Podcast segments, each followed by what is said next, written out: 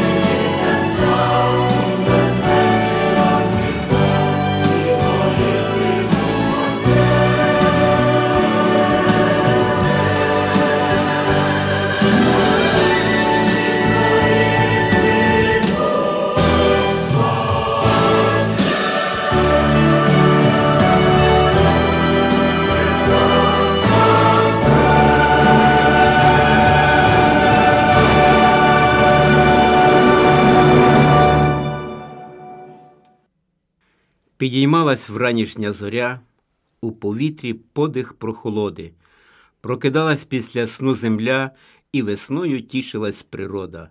Щебетали весело птахи, переживши холод і негоду, радістю ділилися з гори, славить Бога, є у них нагода. Україно, твій Господь воскрес, знай, земля, тобі співає небо, залишив ганебний древній хрест і воскрес воістину для тебе, щоб могла веснути зустрічать, милувати сніжним передсвітом, зруйнував він темряви печать і тебе наповнив вічним світлом.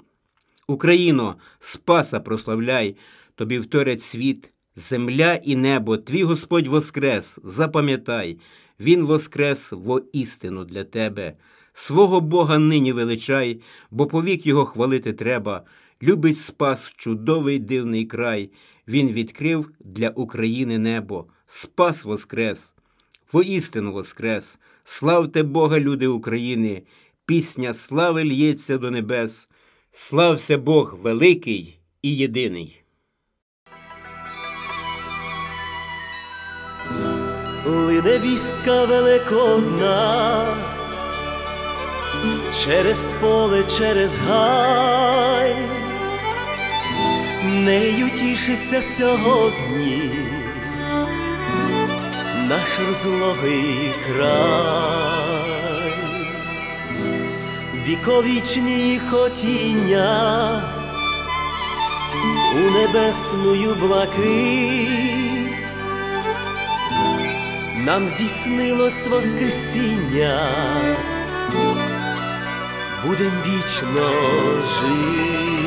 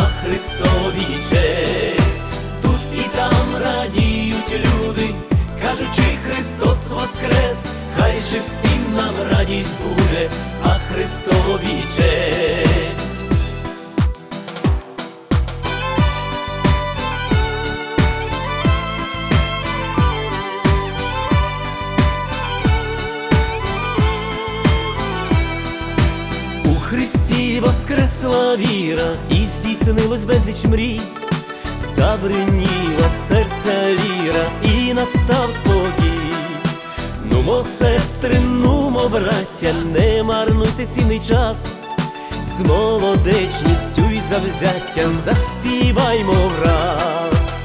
Тут і там радіють люди, кажучи, Христос воскрес, хай же всім нам радість буде, а Христові честь. Тут і там радіють люди, кажучи, Христос воскрес, хай же всім нам радість буде,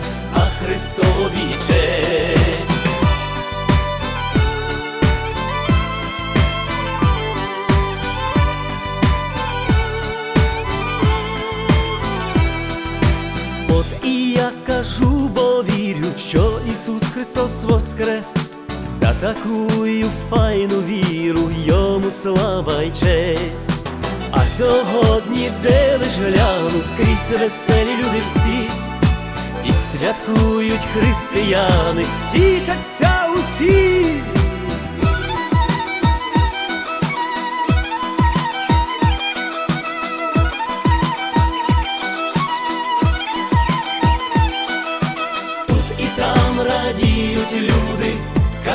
Христос воскрес, хай же всім нам радість буде, а Христові честь. Тут і там радіють люди, кажучи, Христос воскрес, хай же всім нам радість буде, а Христові честь. Тут і там радіють люди, кажучи. Зазначений святковий день в календарі, який у нас великим зветься, і від врочистості лиш двох вітальних слів радіє серце. В цей день Христос тенета смерті розірвав, став переможцем у двобої, тверду надію на безсмертя дарував і нам з тобою. Тому таке в серцях сьогодні торжество. Тому і зветься День Великим, що дарував свободу людям багатьом від зла Спаситель, і радість у душі неоднократний сплеск, вона без меж, як Божа ласка. Христос, що на хресті розп'ятий був, Воскрес, Великдень, Пасха.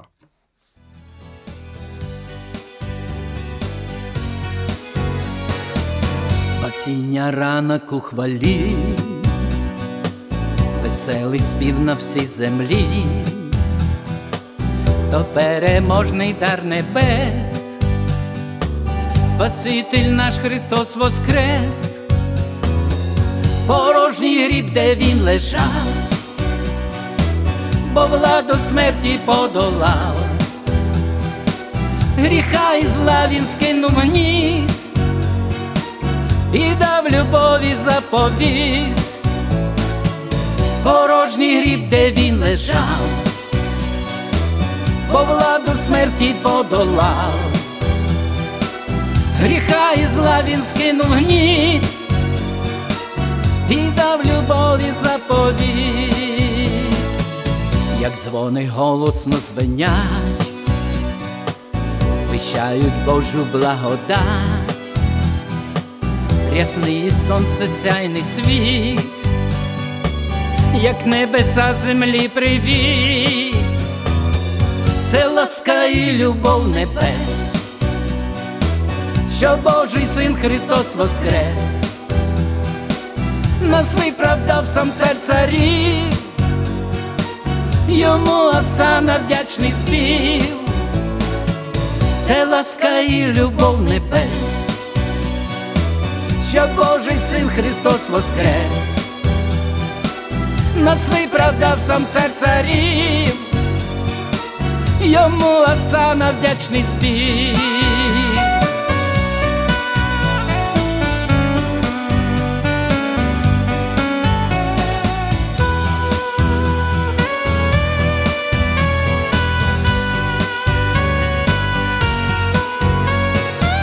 Порожній гріб, де він лежав,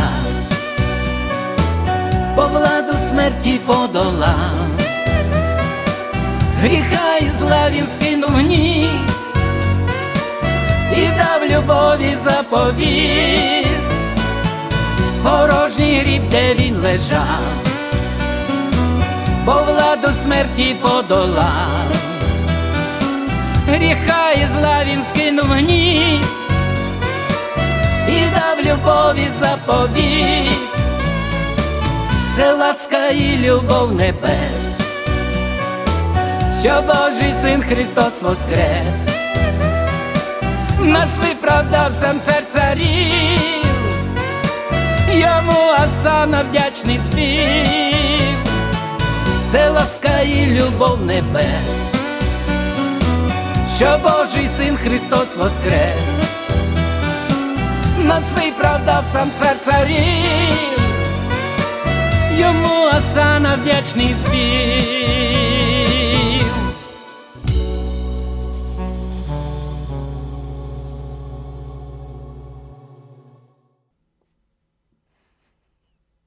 Один чоловік на ім'я Олібрий, насміхаючись з християн, говорив: Ви вірите і прославляєте Ісуса, якого розп'яли між розбійниками.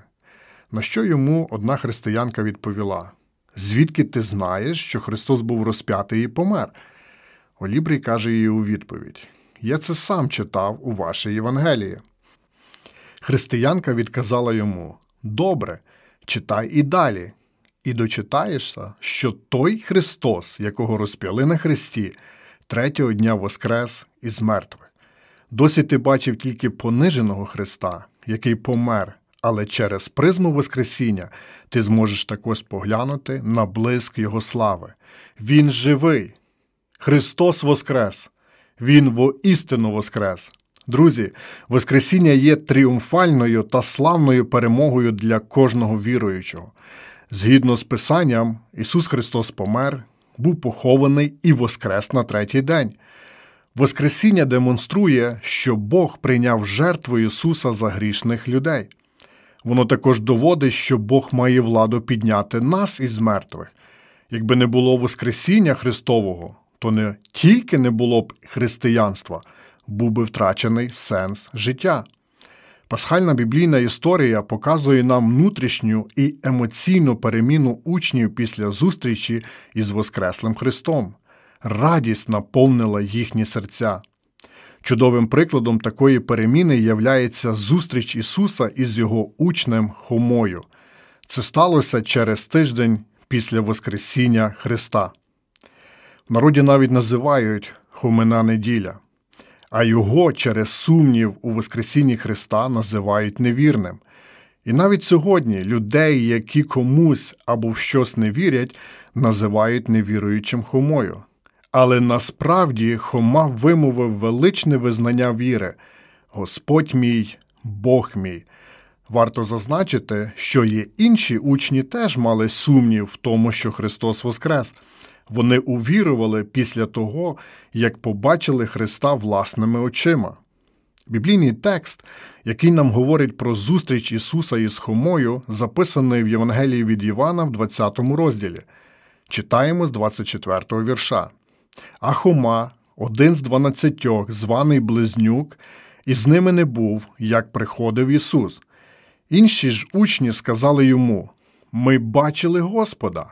А він відказав їм: Коли на руках його знаку відсвяшного я не побачу, і пальця свого не вкладу до відсвяшної рани, і своєї руки не вкладу до боку його, не ввірую. За вісім же день знов удома було його учні, а з ними Хома. І як замкнені двері були, прийшов Ісус і став посередині та й проказав Мир вам!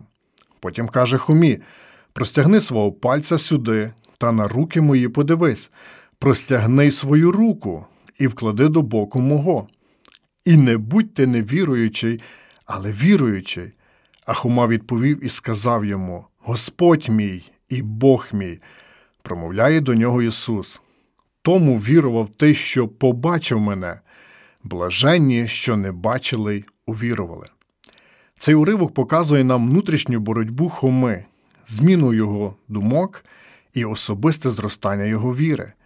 Ми не знаємо, чому Хома був відсутній, коли з'явився Христос учням в день свого Воскресіння. Можливо, смерть Ісуса стала таким проголомшливим фактом, що йому необхідно було усамітнитися, щоб повністю усвідомити і змиритися з тим, що сталося. Однак своєю відсутністю Хома позбавив себе щасливої можливості побачити свого учителя Воскреслим і розділити з учнями радість.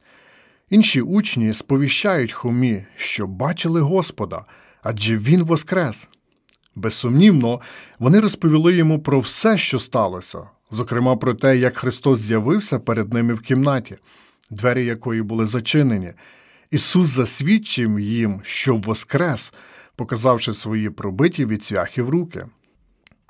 Ми читаємо, учні зраділи, побачивши Воскреслого Ісуса, і вони цю радість передають Хомі, адже Він один із них. Але Хома проявляє невірство словам, які говорять учні. Для нього важливо самому побачити, почути, доторкнутись. І саме це заважає йому прийняти реальність. Ісус воістину воскрес. Хома нешанобливо поставився до свідоцтва своїх друзів. Всі вони з великою впевненістю і радістю свідчили про одне й те ж. І тим не менше, він не зміг змусити себе визнати, що вони говорять правду. Учні не переконали його. Хома не сприйняв чужий досвід Воскресіння, він хоче мати особистий досвід Воскресіння. Саме це тримає його в смутку. Ось його відповідь учням. Якщо я не побачу на його руках ран від цвяхів, не вкладу свого пальця в рани від цвяхів і не вкладу своєї руки в рану на його боці, то не повірю. Хома говорить ці слова попри те, що Христос неодноразово говорив про своє Воскресіння. Христос навіть засвідчив учням, що Він є Воскресіння і життя. Хома бачив, як Ісуса схопили, Він бачив Його страждання, Він знав, що Христос помер і Його поховали. Хома ставить свою віру в залежність від видимого знака і це заважає йому зробити наступний крок віри. Він повинен був чекати і журитися аж вісім днів з моменту Воскресіння Христа, тоді як інші тішилися, що їх Господь живий. В той же самий час, коли Хома замкнутий в своєму егоїзмі, Бог не відвернувся від нього. Христос наближається до Хоми, і це добра новина для нього.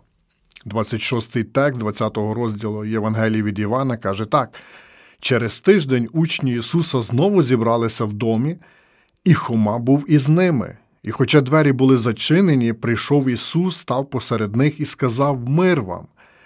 Зачинені двері вказують на те, що учні, як і раніше, перебували в побоюванні щодо свого майбутнього зі сторони юдейського духовенства.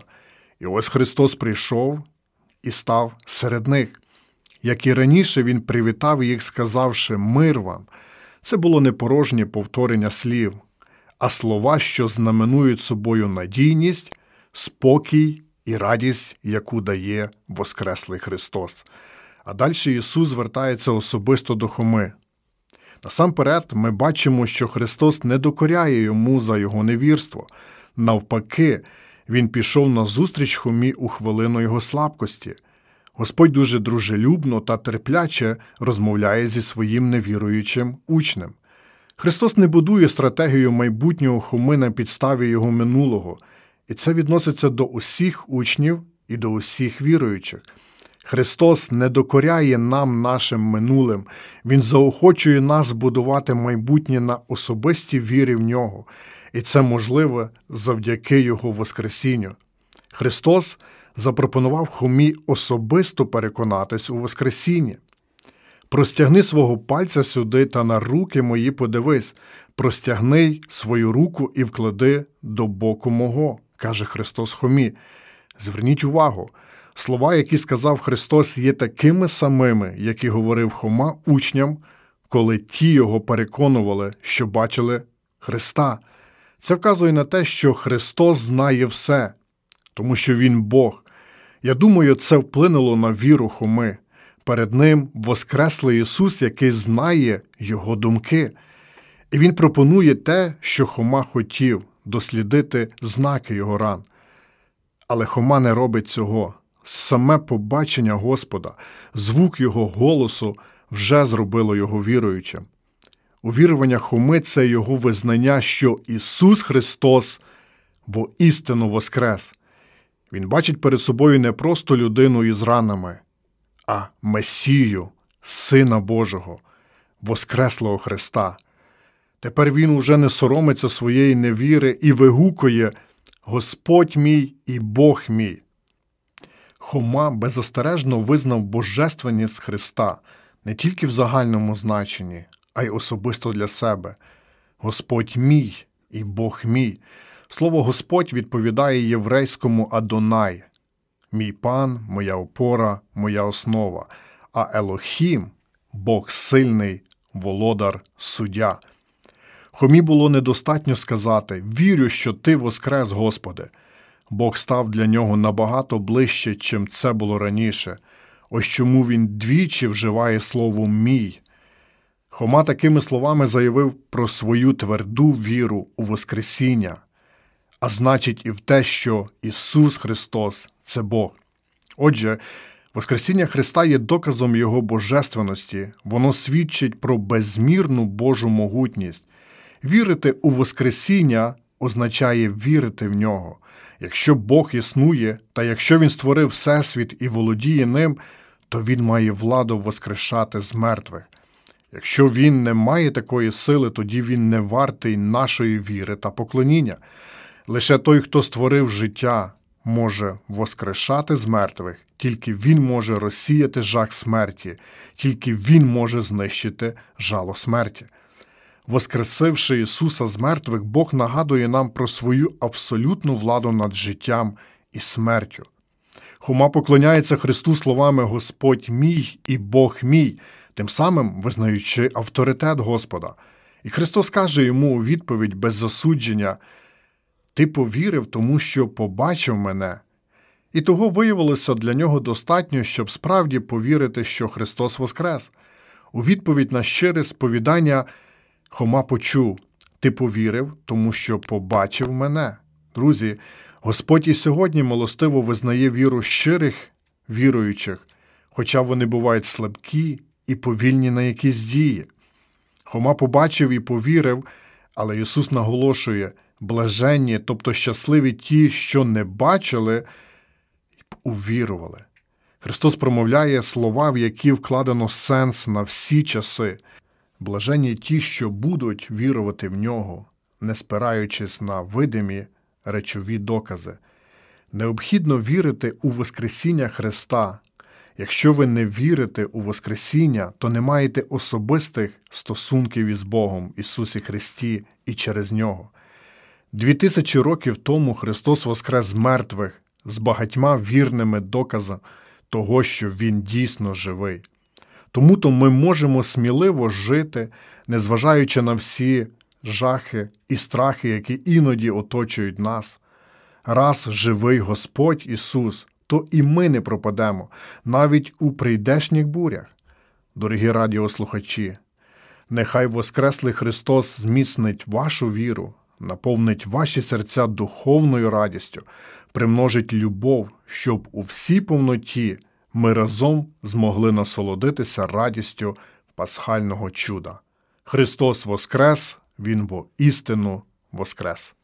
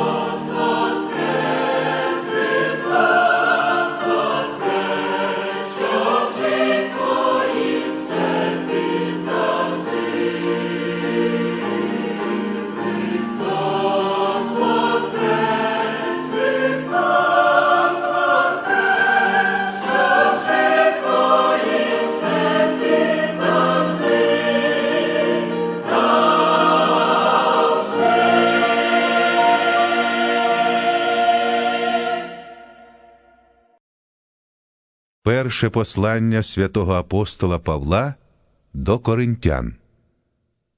Розділ одинадцятий. Будьте наслідувачами мене, як і я Христа. Похваляю ж вас, браття, що ви все моє пам'ятаєте і заховуєте так передання, як я вам передав.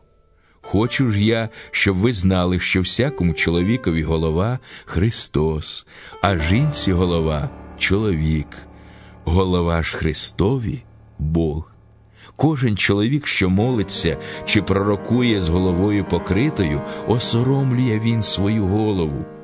І кожна жінка, що молиться чи пророкує з головою відкритою, осоромлює тим свою голову, бо це є те саме, як була б вона виголена. Бо коли жінка не покривається, хай стрижеться вона. Коли жінці сором стригтися чи голитися, нехай покривається. Отож чоловік покривати голови не повинен, бо він образ і слава Бога, а жінка чоловікові слава. Бо чоловік не походить від жінки, але жінка від чоловіка.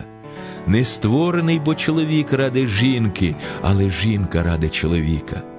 Тому жінка повинна мати на голові знака влади над нею ради ангелів. Одначе Господі ані чоловік без жінки, ані жінка без чоловіка. Бо як жінка від чоловіка, так і чоловік через жінку, а все від Бога. Поміркуйте самі між собою, чи пристойне воно, щоб жінка молилася Богові непокрита. Чи ж природа сама вас не вчить, що коли чоловік запускає волосся, то безчестя для нього? Коли ж жінка косу запускає, це слава для неї, бо замість покривала дана коса їй. Коли ж хто сперечатися хоче, ми такого звичаю не маємо, ані церкви Божі. Пропонуючи це вам, я не хвалю, що збираєтесь ви не на ліпше, а на гірше. Бо найперше я чую, що як сходитесь ви на збори, то між вами бувають поділення, у що почасти я й вірю. Бо мусять між вами й поділи бути, щоб відкрились між вами й досвідчені. А далі, коли ви збираєтесь разом, то не на те, щоб їсти Господню вечерю, бо кожен спішить з'їсти власну вечерю, і один голодує, а другий впивається. Хіба ж ви не маєте хат, щоб їсти та пити? Чи ви зневажаєте Божу церкву і осоромлюєте немаючих? Що маю сказати вам? Чи за це похвалю вас? Не похвалю. Бо прийняв я від Господа, що й вам передав, що Господь Ісус, ночі тієї, як виданий був, узяв хліб, подяку віддав і переломив, і сказав: Прийміть, споживайте це тіло моє, що за вас ломається. Це робіть на спомин про мене.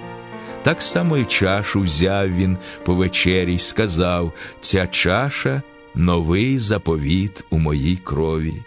Це робіть, коли тільки будете пити на спомин про мене.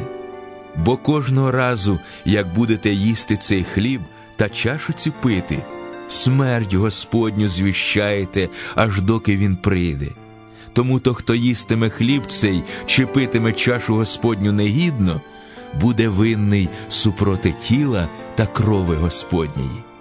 Нехай же людина випробовує себе, і так нехай хліб їсть, і з чаші хай п'є, бо хто їсть і п'є негідно, не розважаючи про тіло, той суд собі їсть і п'є.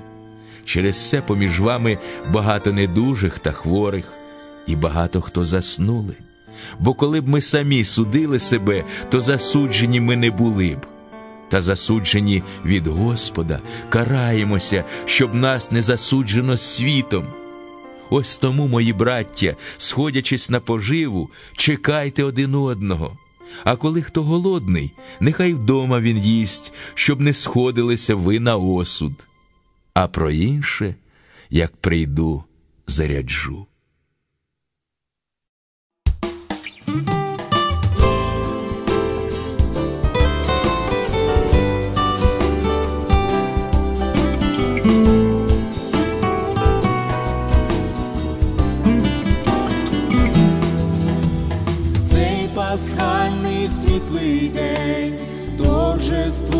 Земля, Божий син із гробу встав, смерть переможена, Божий син із гробу встав, смерть переможена. Славте люди, славте Творця, за його любов без кінця, кров'ю від гріхи наші змив,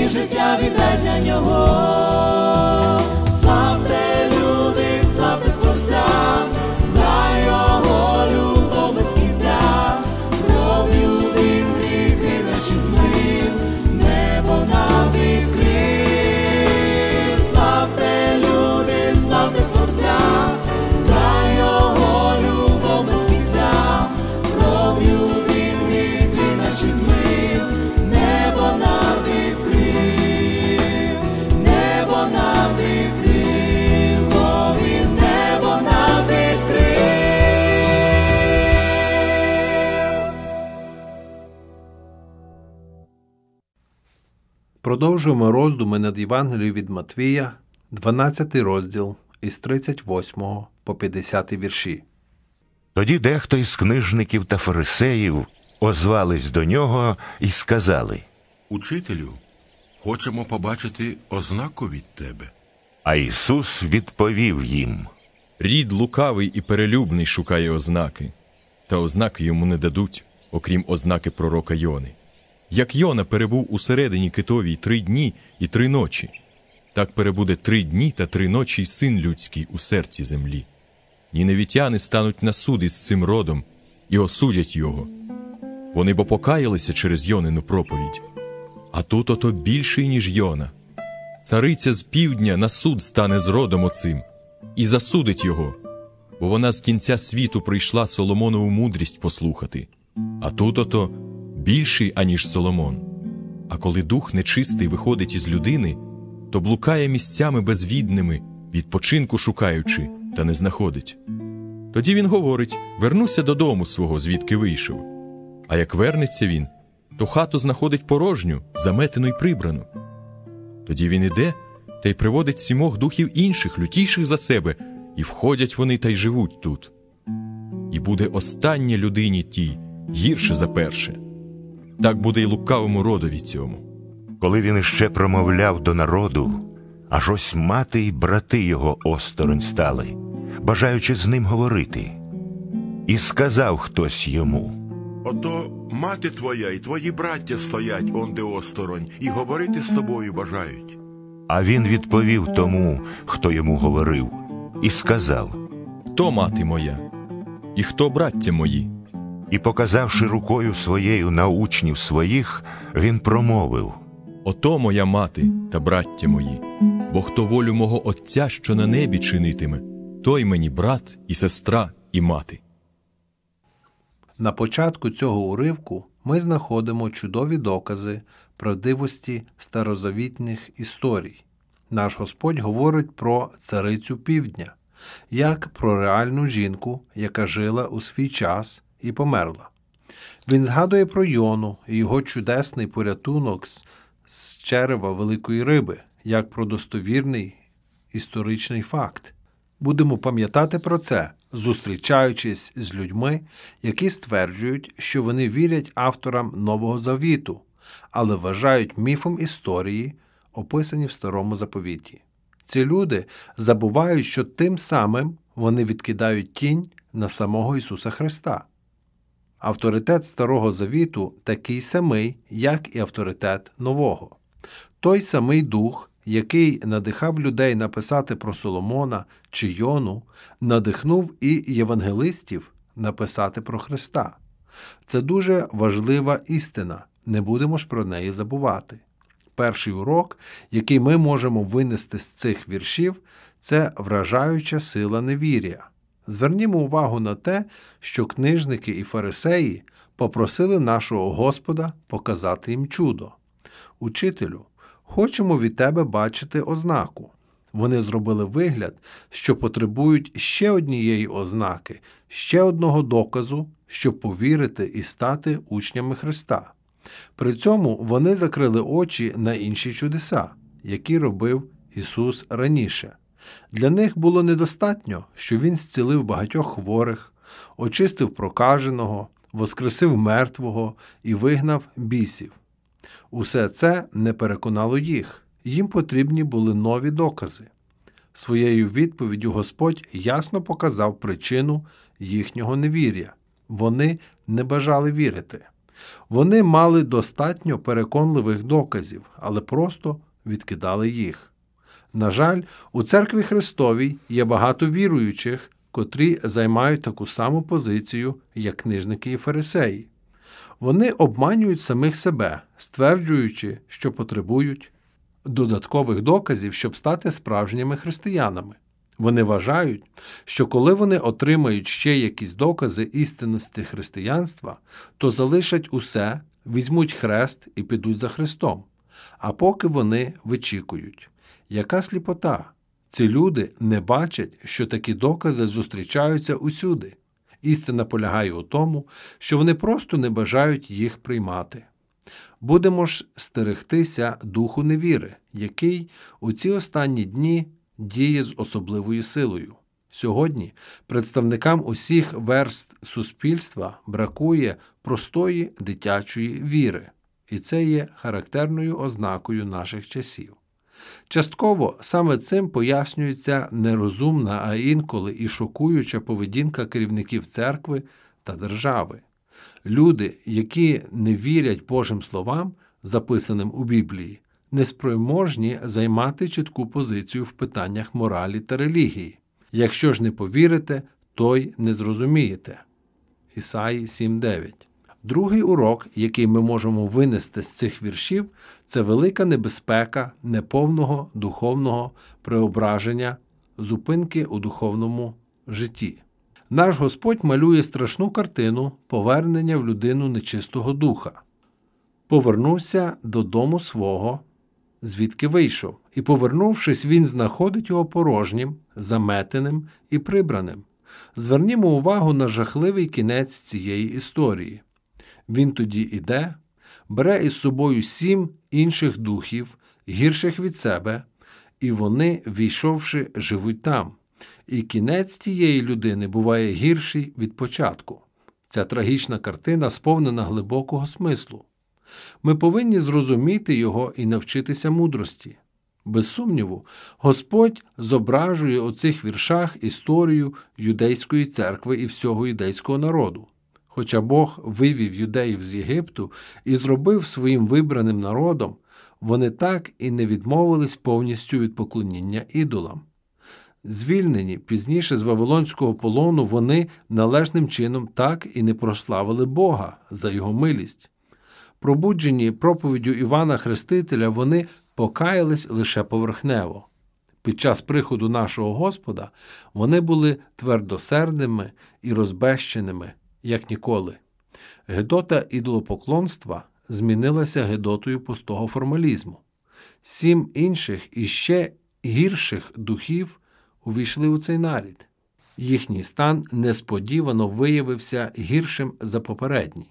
Через 40 років їхні беззаконня переступили всі межі. Юдеї безумно почали війну з Римом, перетворивши країну в Вавилонське спотворення. Єрусалим був взятий, храм зруйнований, а самі юдеї розсіялись по поверхні всієї землі.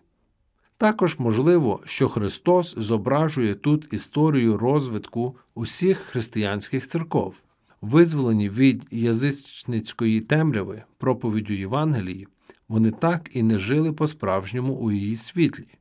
Пробуджені під час протестантської реформації вони так і не використали у повній мірі свої привілеї і не одержали досконалість. Всі вони рано чи пізно зупиняються у своєму розвитку. Всі вони швидко погоджувались лише на зовнішні реформи. І зараз все говорить про те, що нечистий дух повертається і готує такий спалах єресей та лжевчень, яких церква не знала за всю історію свого існування, невіра в одних колах і формалізм в інших, очевидно, створюють усі передумови для появи Антихриста. Може статись так, що кінцевий стан номінальних християнських церков буде набагато гіршим за початковий.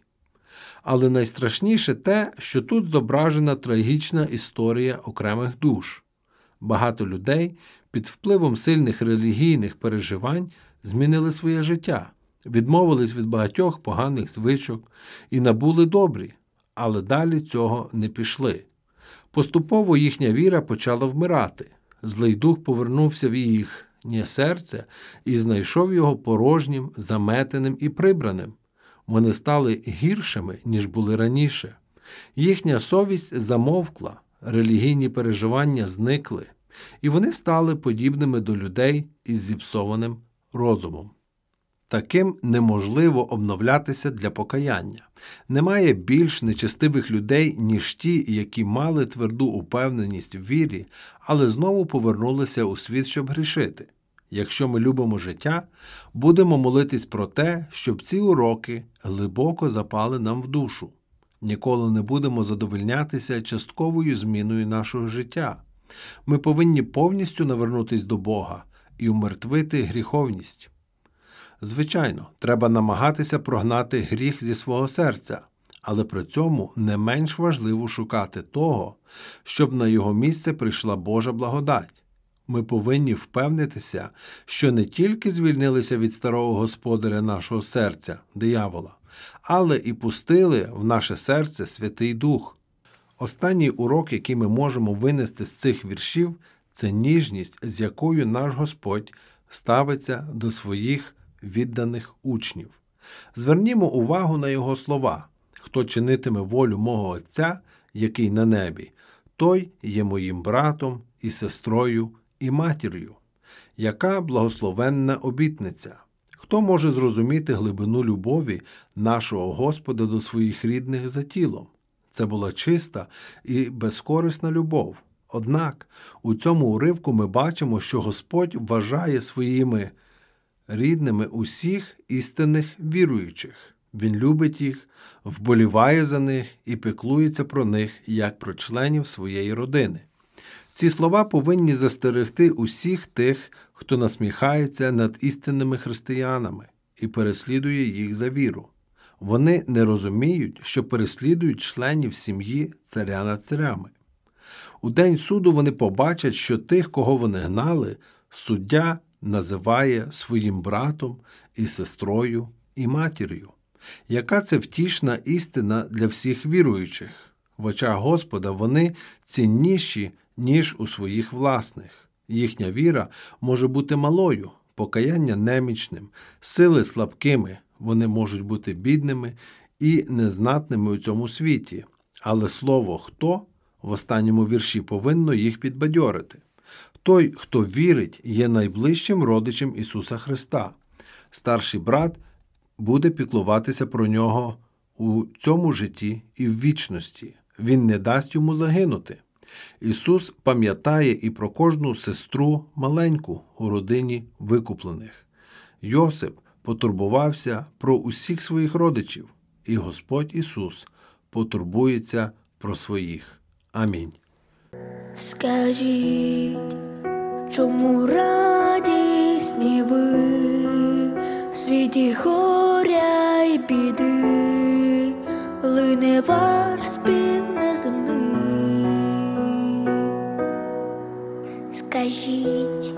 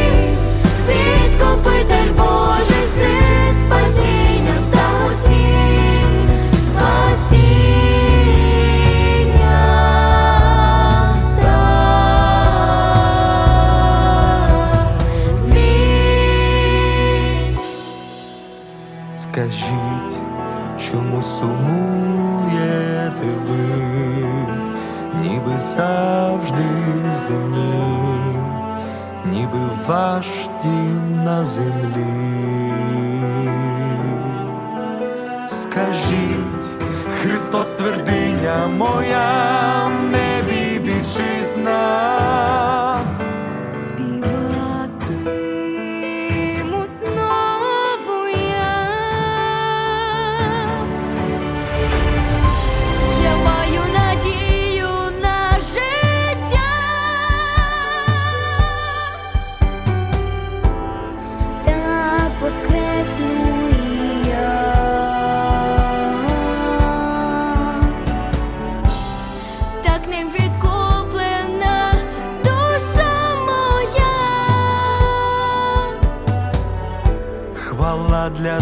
Творця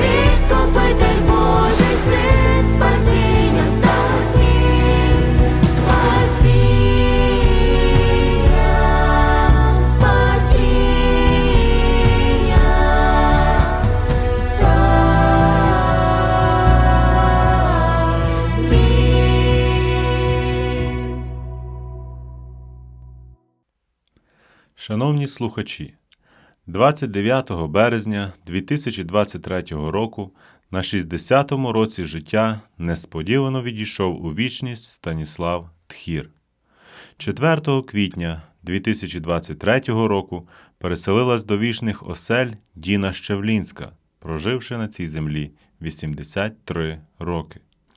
Перша українська євангельсько-баптистська церква висловлює глибокі співчуття родинам покійних. Хай Господь потішить скорботні серця усіх тих, хто втратили своїх рідних, близьких та друзів.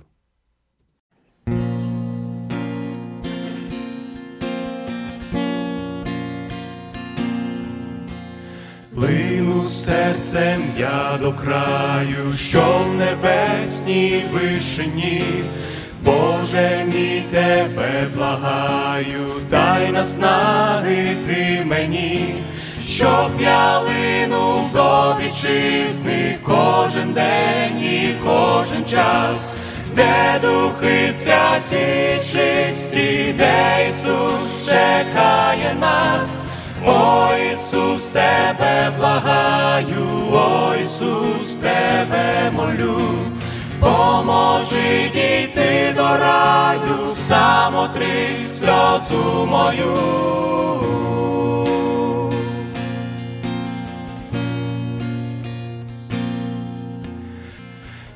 Господь, я певно знаю, моя віра у Христа приведе у двері раю, хоч дорога непроста, хоч в житті скорботи маю, знаю, прийде їм кінець. У святім небеснім краї вручить спас життя вінець. О Ісус, тебе благаю, о Ісус, тебе молю, поможи дійти до раю, самотри сльозу мою, о Ісус, тебе благаю, о Ісус, тебе молю, поможи дійти до раю, самотри сльозу мою.